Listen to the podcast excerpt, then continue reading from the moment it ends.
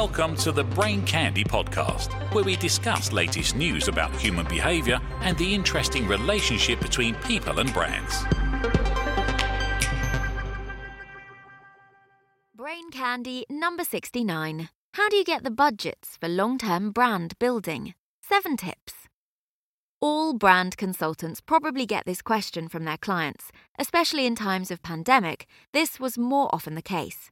Analyses show that those who manage to maintain a relevant share of voice during the recession also reap the rewards afterwards in the form of higher market shares. The former marketing professor Mark Ritson, an advocate for sound marketing, is a self confessed hater of all the bullshit hype that is continuously being chased through the marketing village. Early in the pandemic, for example, he warned about the consultant hype of future public good oriented buying behaviour in the new normal, and he was right. Ritson recently published a very good paper to comprehensively answer the question. I will succinctly summarise his key points here and enrich them with a few recent publications. Check the show notes if you want to incorporate the evidence into your own argument. So, how do you get the CEO, the CFO, the CMO, the owners, or all of them at the same time to focus on more than just the short term impact of marketing, the short term ROI? Of course, we professionals know that brand success is the combination of long term brand building and short term sales increases, and that you should spend about half of your marketing budget on each. If you always focus on the next 12 months, then you will automatically spend most of your money on short term measures. This will almost certainly improve the bottom line in the short term. But if you compare a company that thinks permanently in the short term with one that distributes its expenditure evenly between short term actions and long term measures, you will see two very different developments after five years. The actionist firm will peak after about 18 months. The strategic firm will eventually come out ahead in growth and make significantly more money after five years, all other things being equal. You know this, and the directors suspect it. Ritson himself says he couldn't answer that question any better until he set out very specifically to tease out the experiences of firms in the pandemic as a foundation.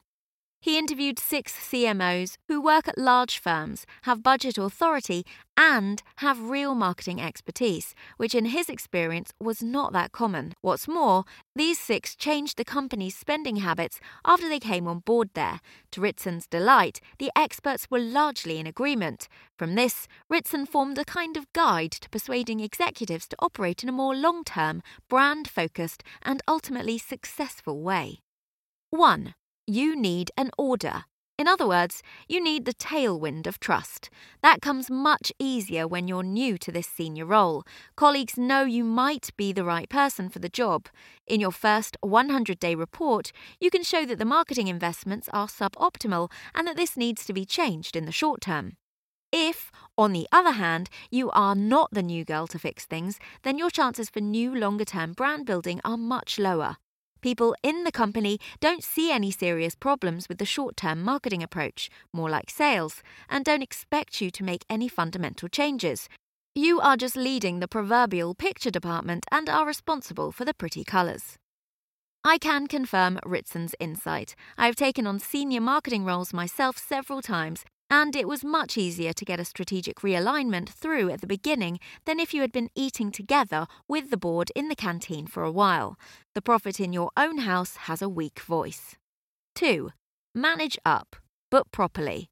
You don't have to be on the top floor, but you do have to know how to get there. A longer term approach needs clearance from the top. Most senior managers have no idea about marketing and branding issues, but a fear of being exposed as ignorant in front of their teams. With a background in finance or engineering, you're quickly left out of branding issues. Lead gently and with authority through the marketing thicket. Top leaders hate surprises. A lot.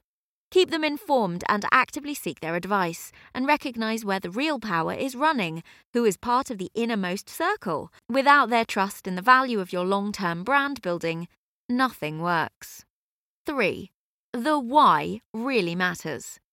We get so carried away in our little unimportant marketing bubble that we forget that senior executives give not one fuck about either the long or the short of it, or any of the other hot button concepts that our industry obsesses over. These people aren't persuaded in the boardroom by fancy PowerPoint and quotes from Les Binet. Before you get up in the conference room, you should have convinced the three key players beforehand. Marketing experts are supposed to know what makes people tick, but they often don't understand fellow executives well enough to get them on their side. Good marketing needs to be marketed. Ultimately, everything you propose must contribute to sales, profits, and growth. It's the great irony that ROI obsessed marketing leaves enormous amounts of potential money on the table. It's the time for facts to win over the chiefs with numerical arguments. And, four, you need all kinds of case studies. It's almost banal. No polished argument has the story power like good case studies, both of well known companies that have successfully established this long term strategy. A widely known case is the break at Amazon, which pivoted from pure short term thinking to TV and branding. But of course, there are also the examples where companies have taken a more short term approach and gotten their fingers burned. It can be helpful here to also mention the professional fate of those responsible. My experience at O2, we had made good progress with branding around the turn of the millennium, and market shares were rising. Then the budgets were massively cut because the UMTS licenses had been brought at too high an auction. The positive momentum came to an end frighteningly fast. Those responsible were handed their hats pretty quickly. Ritson points to the fundamental work of Les Binet and Peter Field, which is an important source of case studies and practical examples. Very recently, there is also a study by the Ehrenberg Bass Institute, Professor Byron Sharp, who had analysed brands in Australia. Australia may be far away, but from my own branding experience of three years in Australia, I can confirm that it is just as competitive there as in Europe. The study results immediately trended on LinkedIn.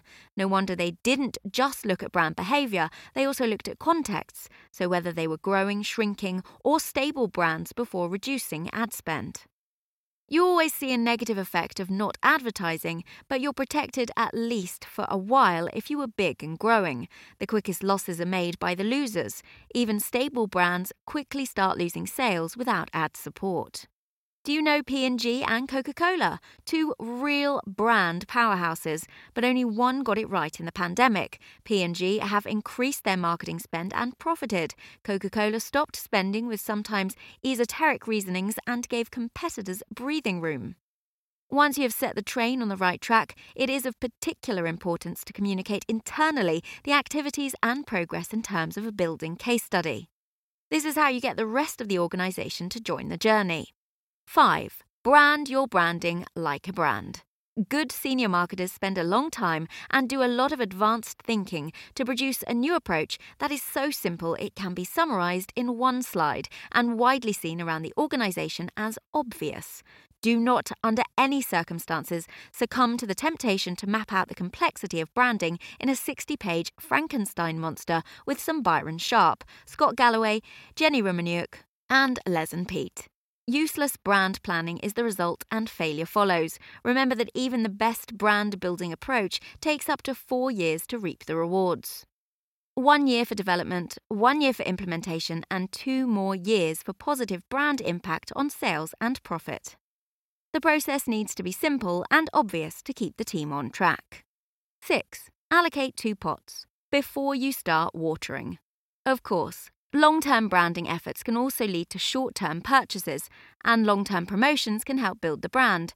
These dual target measures are inevitably ineffective, Field recognises. Ritson's top six marketers emphasise that you can't get long term brand building right without allocating significant funds from your budget to do it. The prerequisite is to openly divide the budget between two pots. Otherwise, there's a danger that the short term ROI argument will usurp all the money. I have experienced all of this myself. You may not always be able to free up the necessary 60% budget for brand building, but it's still better to keep a fixed amount of 30% for branding over the years.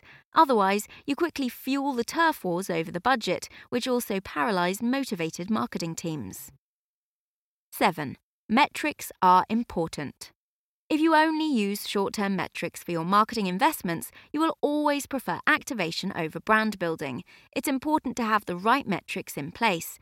This can be a brand score or Karen Nelson Field's system for mental availability. Think Byron Sharp. Brands need to be mentally and physically available in the buying situation. It's more important to think about a brand in the buying context than what you think about the brand. The six companies now have advanced consumer dashboards that measure the purchase funnel at regular intervals. The top of the funnel shows whether branding is working, and the bottom shows whether activation is working. The biggest challenge remains the time it takes to show the organisation's progress long before profit can be collected. It's not a question of why should you build a brand for the long term, but how. So get to it, and good luck. Narrated by Laura Cornelius. Thanks for listening to the Brain Candy podcast.